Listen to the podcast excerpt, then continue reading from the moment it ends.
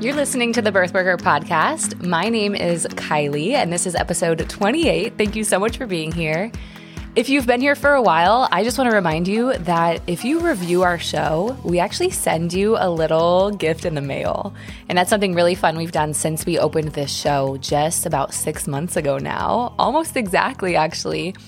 So all you have to do is go to birthworker.com slash review and then review the show, take a screenshot, upload it there, and then you're going to enter all your information. And I'm going to put together a little package for you, put a stamp on it, and put it in the mail.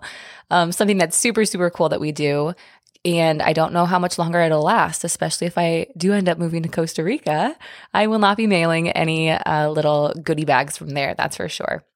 So if you haven't reviewed the show already, go to birthworker.com slash review, or you can even just go scroll down into the show notes and get that link, upload a picture, and that is about it. And if you are a longtime listener of the show, thank you again so much for being here. We are continuing our three part business birth story series today. And hey, let me know if you love these because I think I actually want to do it again. And there's a lot of a lot more business and birth mentors for doulas out there that I would just love to feature on the show. So if this is something you loved, shoot me a DM, let me know. And yeah, I'd love to do it again. Anyway, our guest today is Karli Smith. She is from Australia and she's going to take us through her entire journey from finding out what a doula is to becoming a doula, transitioning to also support birth workers, and the entire story of what that looks like. And I really am excited to share Karli's story because before she became a doula, she was actually working in advocacy. And so it was really cool to listen to her story, how she kind of switched to now be, being a birth worker and serving doulas also, and how she brings that adv- advocacy into the work that she does in the birth community. It's very, very cool. You know, I'm sure you've heard a million times, and if you haven't, you will, the phrase that doulas can't change the system. And that's something that I say all the time, also, I'm pretty sure. But Karli's stories just remind us to come into birth work without assumptions because she's actually going to share how she actually changed uh, what was happening at her local hospital during COVID just by, you know, just by reaching out to the right people, having conversations from that calm place and demanding a change. And it, it's amazing to listen to. So, definitely an amazing reminder that there are doulas out there who are actually changing the system. All right, without further ado, here we go. Hey there, birth nerd. You're listening to the Birth Worker podcast. My name is Kylie Banks, and I am totally obsessed with birth and equally obsessed with business. And this is the show where I help women turn their passion for birth into a sustainable, profitable, and most importantly, impactful career. All right, let's get into it. Oh gosh, um, I'm one of those doulas who did not hear about doulas until after she had her own babies. Amazing. so I remember the day actually, I was in um, a cafe with a girlfriend who I had actually met on Instagram locally. And um, she pointed out this other woman that had walked in who was very, uh, had a presence about her, let's say. You will know who I'm talking about when I say her name. Um, and she was like, Oh, look, that's Angela Gallo. I don't know if you know Angela Gallo. I do. Uh, yeah. And I was like, who the fuck is Angela Gallo? and she's like, she's a doula. She's famous on Instagram. I was like, what the hell is a doula? And then she told me about it. And from then on, then I started following Ange. And uh, yeah, that was my uh, birth by fire, if you like, into what a doula was. And this was after I'd had after I'd had my second baby, just after I think we were there with our young children. And that's how I was introduced to the world of doulas through my friend from Instagram who showed me who Angela Gallo was. I love that. And, and can from, I just say, there are so many yeah. doulas who are like, um, there's not enough clients, there's not enough clients, there's not enough people giving birth. Mm. And then I think to myself that like there are literally people giving out giving birth right now who don't even know what a doula is yet. Exactly. Like, the room that we have to expand this this community of birth work, it's mm-hmm. insane. It's insane. Yeah. It's so. yeah, it's wild. Yeah, it's huge. And from there, so my son w- would have been a newborn because I my career to that point was completely different. I'd spent 10 years in the humanitarian aid industry, so I was an aid worker doing a lot of travel and policy work and so forth. My background's in human rights law. And I was on maternity leave and was thinking about what it would look like to go back to work with two children to that type of job. And I just had opened myself up mentally and emotionally to what a, a total career change might look like. And you know, when you just plant that thought in your head and you don't even tell anyone. And then the universe goes ding, ding, ding, ding, ding. and so I had opened myself up to a new possibility and heard rumors of a restructure at my organization. And sure enough, I got a phone call one day saying, Can you come in um, for a meeting? And I was like, Yes. And I went in and I saw the white envelope on the table. And I was like, That better be a redundancy package so that I can go and become a doula.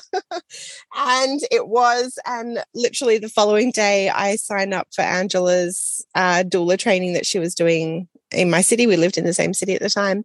And the rest is history, as they say.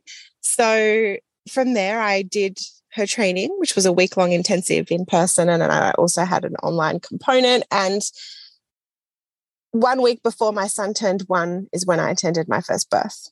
Wow. So, and he was seven months at the training. He was the only baby there. And uh, so, yeah, it was, it just happened. It just unfolded. It just, I didn't even really make much of a decision at all. Just, yeah, that was the birth. From that very first, like the very first entrance to birth work, did you mm. already say, wow, I want to bring my background in like advocacy and legal work into yeah. work?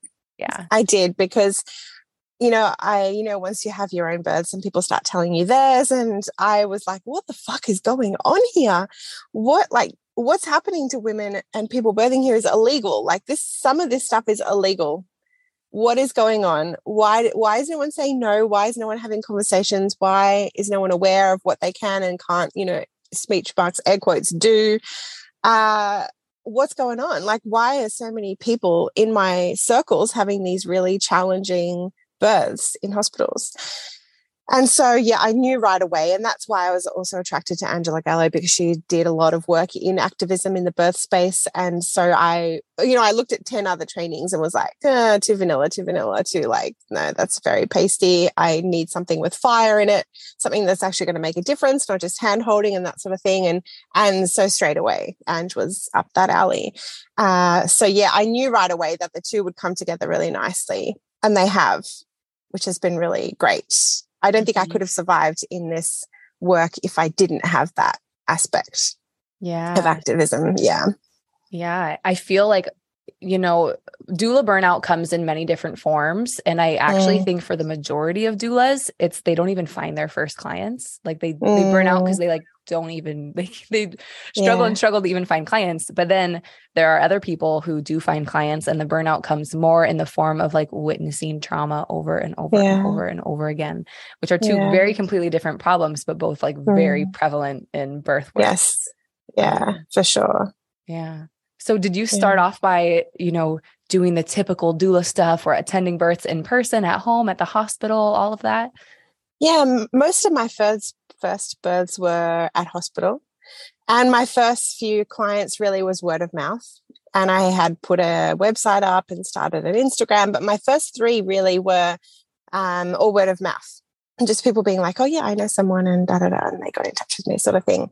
Um, but yes, mostly hospital. And then my very first home birth, um, I'm actually about to attend her second home birth in the next couple of months, which is exciting. I'm seeing her tomorrow. Uh, yeah, that was an incredible experience to have the comparison between the two and just to be blown away by what you know much more undisturbed birth is like and then it highlighted even more so the problems that we have in facility based childbirth how tell me about the process of starting to incorporate that advocacy stuff because when mm. you're starting mm. out as a doula sometimes you know, you don't know what you don't know yet. And you got to witness yeah. some shit to realize, oh, mm. oh, yeah, like this needs to change. So I'd love to hear yeah. how you started incorporating the advocacy. Yeah, right from the beginning. So, uh, you know, if you know me, which you have for a while, you will know that from the beginning I started saying some pretty outlandish shit. So, um, you know, if you scroll right back to the early days of my Instagram, um, I've always from the beginning had a fire in my belly, even as a young child, about different things. My parents cut down a tree in the front yard when I was like, uh, what would I be, 14 or something and I lost it. Like, uh, that's a tree, it's a living thing, you know. So I've always had that. And it was just always going to come out. So I think if it's in you, it's just going to be in you and it's going to come out. You don't have to wait for an opportunity. Like, there's always something to advocate on. And so, but it really became even more so during you know, I don't know if you're familiar much. What I'm, I live in Melbourne, in Australia, or south of Melbourne, but we had the harshest lockdowns in the world during COVID. We had 200 and something days of, yeah, stage four lockdown, which was like not at all leaving your house. Like it was the worst in the world. And um, during that time, there were a lot of restrictions on people birthing in hospitals. And that was really when, I mean, this is what, two and a half years ago now, and I've been a doula for like four years. So, you know, a year and a bit in, lockdowns hit. And so I started doing a lot of work trying to get people into hospitals. And that was, you know, one on one with my own clients, applying for exemptions and all that kind of thing. But it was also, you know, so many people would contact me online and be like, I'm trying to get, you know, my, I'm having a cesarean and they won't let my partner in. Like, what can I do? And all this, like, fielding all these um, issues. And toward the end of the lockdowns, what was still happening was if you were having birth in theatre, whether that was an instrumental birth or a surgical birth, you were on your own. And that's not right. And so the whole time I was following the WHO recommendations and what different human rights bodies were saying about what was going on, including in Australia. We have a couple of bodies that were, you know, providing some advice. And I was following all of that with what was developing and evolving over the time. And what was happening wasn't right. What was happening in our city was not in alignment with what was being recommended. And so I tried as much as I could to bring that in. So it's one thing just to be like, I know this isn't right, but why? Like you have to go that extra mile and be like, what is there? Like I know in my gut this is wrong. I know in my mind this is wrong, but what else is there that says this is wrong? That's not just me going to be jumping up and down going, this isn't right, you know? And that's where the law comes in uh, and where different recommendations from other bodies come in. And so I tried to gather as much of that information as I could to back up my case every single time. And it worked. So the, our local hospital ended up changing their policy uh, literally overnight because I was on the phone to the CEO at like eight o'clock on a Saturday night trying to get in to see a client. Wow. Um, I was like just emailing, emailing, like you need to let me in. She's in distress. And eventually they did. And the following day, the policy changed. And, um, you know, the midwives who I'm friends with there were like, it changed like literally after you did that thing. So we know that having that kind of conversation with the right decision makers and not just blurting it out on Instagram because CEOs of hospitals do not follow you on Instagram. Like flash flash news. And so you have to go to the decision makers right? And so once you get that that's where change can happen as well. So that was great that that change happened. Uh yeah so yeah it's always been part of my work that activism. And then you know, obviously there's the one on one aspect with clients, but there is joining local advocacy groups and national advocacy groups doing work for consumers and people interacting with the system. How can you make this a sustainable job if a lot of the activism is actually happening just through your your humanity and being a good human? You're not and a lot of times you're not technically getting paid for that advocacy work you're mm-hmm. doing. So how is that sustainable for somebody? Yeah, it's I think there's a couple of aspects. Yeah, I have to remember, we all have to remember that it's a long game. It's like a long play. And so when you first come into it and you're all fired up and every single birth pisses you off and every, like, I mean, aspects of how a person is treated, not like the birth in general, like you're probably in the wrong job if you're being pissed off by a birth. Um, but it's really easy in the beginning to feel like you're hitting your head against a brick wall and to have that rage inside of you that's going nowhere. And I think that's what can lead to burnout as well. So remembering that that it is a long play. Like this change is not going to happen overnight. It could, but it's not going to. It's it's a generational change. So when you think about, you know, I don't know if in America you're familiar with people like Rhea Dempsey and Jane Hardwicke Collins. They talk a lot about what's happened in previous decades to get us to where we are now. Like, what is the red thread of birth? And when we look at all of that, significant change does happen over generations, but it is over generations. It's not in a day, it's not in a month, it's not in a year. It's generational change. And it involves cultural change as well. It's not just about what's happening at a hospital or with midwives privately or anything like that. It's cultural change as well. And that systemic change tends to follow the cultural change. So they have to go together. So everything we're doing to address the issues in birth work is multifaceted. So I think remembering that helps it to be more sustainable. And I think the second part is on more of an energetic level, dropping the maiden energy around it. So, like the maiden energy around those issues is very hectic. It's very all over the place. It's high in rage. It's like, you know what I mean? It's like really intense. It's like what you said, I, like you're just posting on Instagram, mad at the yeah, world. Like that's exactly. energy. It's not yeah. thought out. Yeah. Yeah. So I think when you embrace more of the mother and crone energy, when you enter those phases, if you if you do have children, and you don't even have to have children to enter those phases, right? Uh, that energy is very different. And I think that's the energy that we need to bring to the change is more of that solid, grounded, inner knowing, deep knowing, interconnectedness. That's what will bring it forward as well as all the actions that we do, the activity. Yeah. Yeah. I love that. How much do you feel that your past with advocacy and law was the reason that this hospital changed their policy. And I'm asking because I feel like a new doula would hear your story and be like, "Oh, okay, Karli did it because she had that history. I don't have that. Mm. So how how am I supposed to make a change?" Yeah, well, they didn't know that I had that. So it's not like they were like, "Oh, she sits on the board of this law organization or anything, so we better listen to what she's saying." Like it was more just the way that I framed everything. And again, it was that non maiden energy of how I approached it. So, yes, I was persistent, but I was very tactical in my words. I was diplomatic. I wasn't calling them out in a way that they would just put a wall up. So, you have to be political about it as much yeah. as it sucks in some yeah, ways, you know. You got to play the game. Yeah. Yeah, you have to play the game. And so, when you approach it from that way, I don't think it matters what your background is.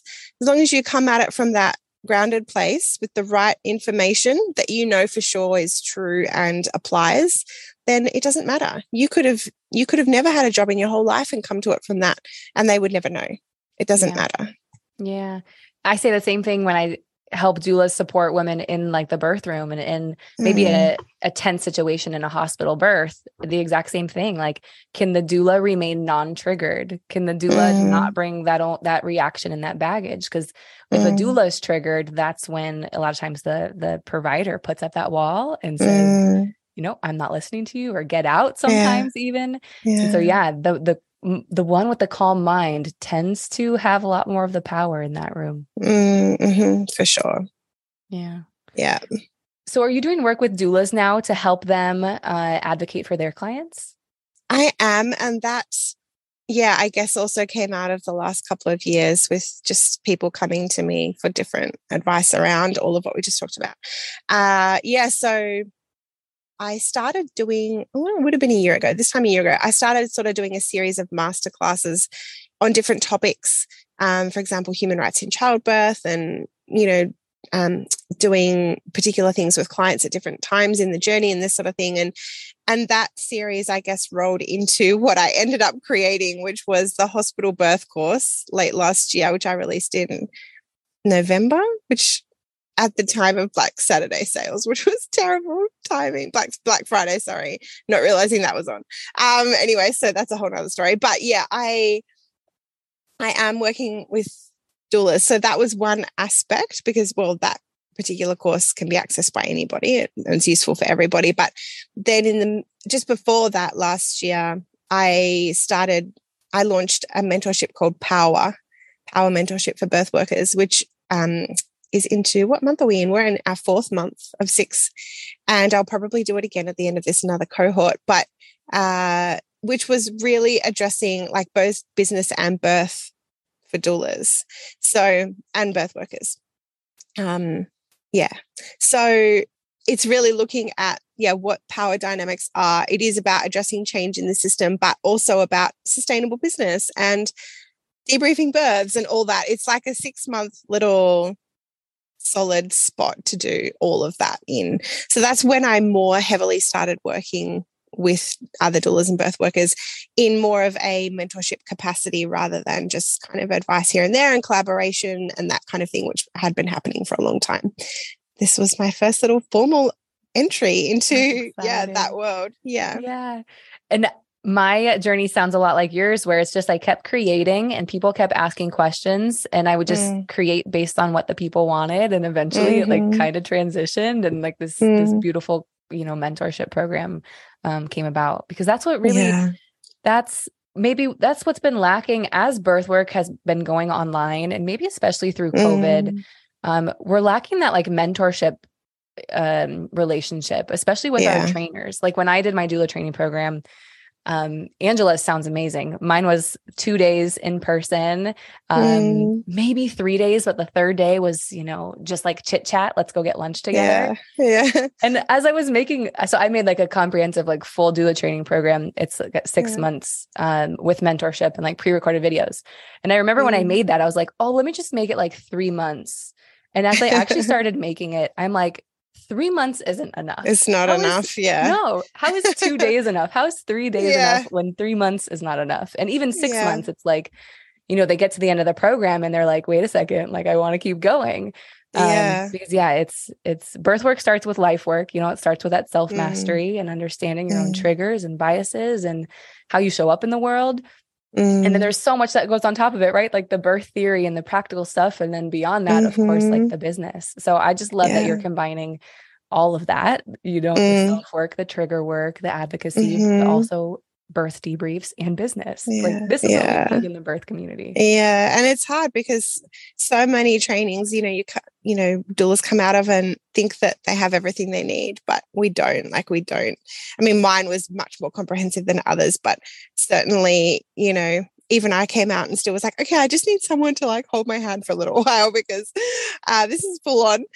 So even my own, I had a business mentor last year, and that was ended up being 12 months. And even that was like heartbreaking when we stopped because I was like, I don't know if I can go on without you. I mean, I can, but you know, it's still that feeling of like, is it ever enough? Like it needs to be, yeah, more than we think it does. Yeah. There's a lot, there's a lot of benefit to just having someone to bounce ideas off of. Yeah whether it's like remodeling your home, giving birth, mm-hmm. becoming a doula, like whatever it is, it just, yeah. And not necessarily out of a place of like needing that validation from someone else, yeah. but just like, yeah, bouncing your ideas off to make sure you're headed in the right yeah. direction. Well, we work on our own, right? Like when we have uh, you know, I remember in my previous jobs, I always had a team, I always had a manager lots of people to bounce ideas around with and we don't have that when we're working on our own so really it's just employing a teammate i feel like in a lot of ways yeah 100% yeah um so okay tell us where to find you and actually we didn't even introduce you at the beginning so tell us who you are where to find you and uh, how someone can reach out if they're interested in any of your programs yeah, thanks. So, hi, I'm Karli. Yeah.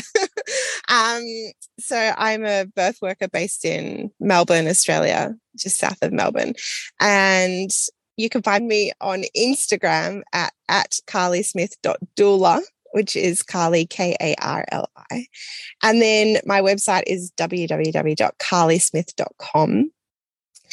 And those are the two places you can find me. You can contact me on either place and I will see it.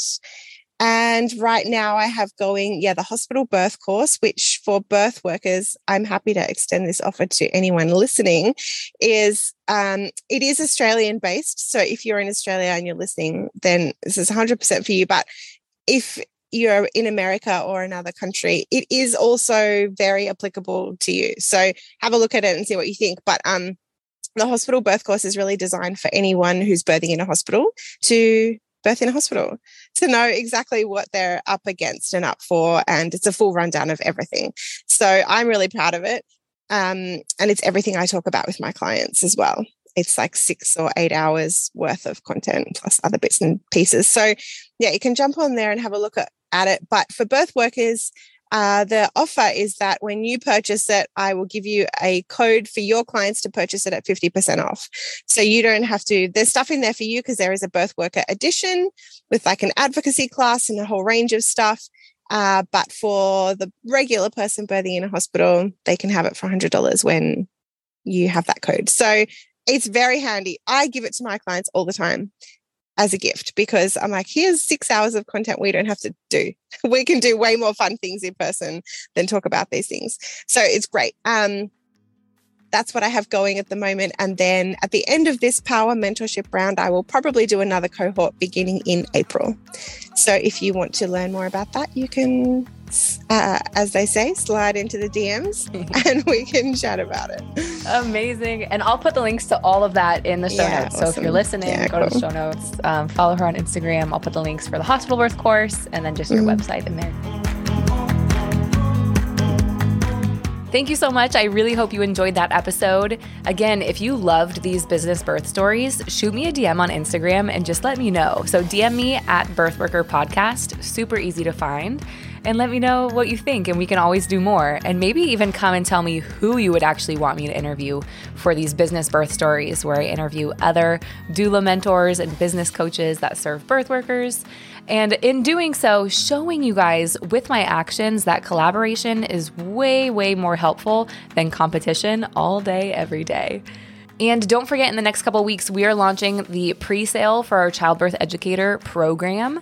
You'll be able to secure your spot at half off for one week in February, and then it will actually be ready to be released in April. So if you want to get in on the early founding members price, just keep your eye out. Make sure you're on the wait list.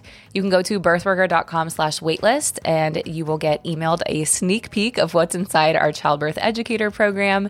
And I just have to say that it is unlike any other program out there like completely. It's like not even comparable. So definitely go to birthworker.com slash waitlist to get on the waitlist for that.